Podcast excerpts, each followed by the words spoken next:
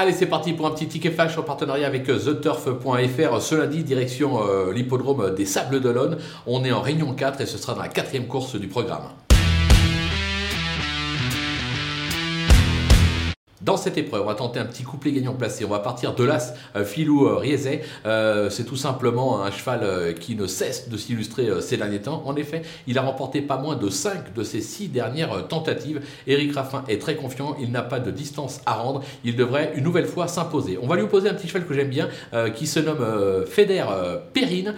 c'est Mathieu Abrivard. il a fait sensation le dernier coup sur cette piste. J'ai la sensation qu'il peut tout simplement confirmer, même en rendant 25 mètres. On peut tenter le couplet gagnant placé des deux.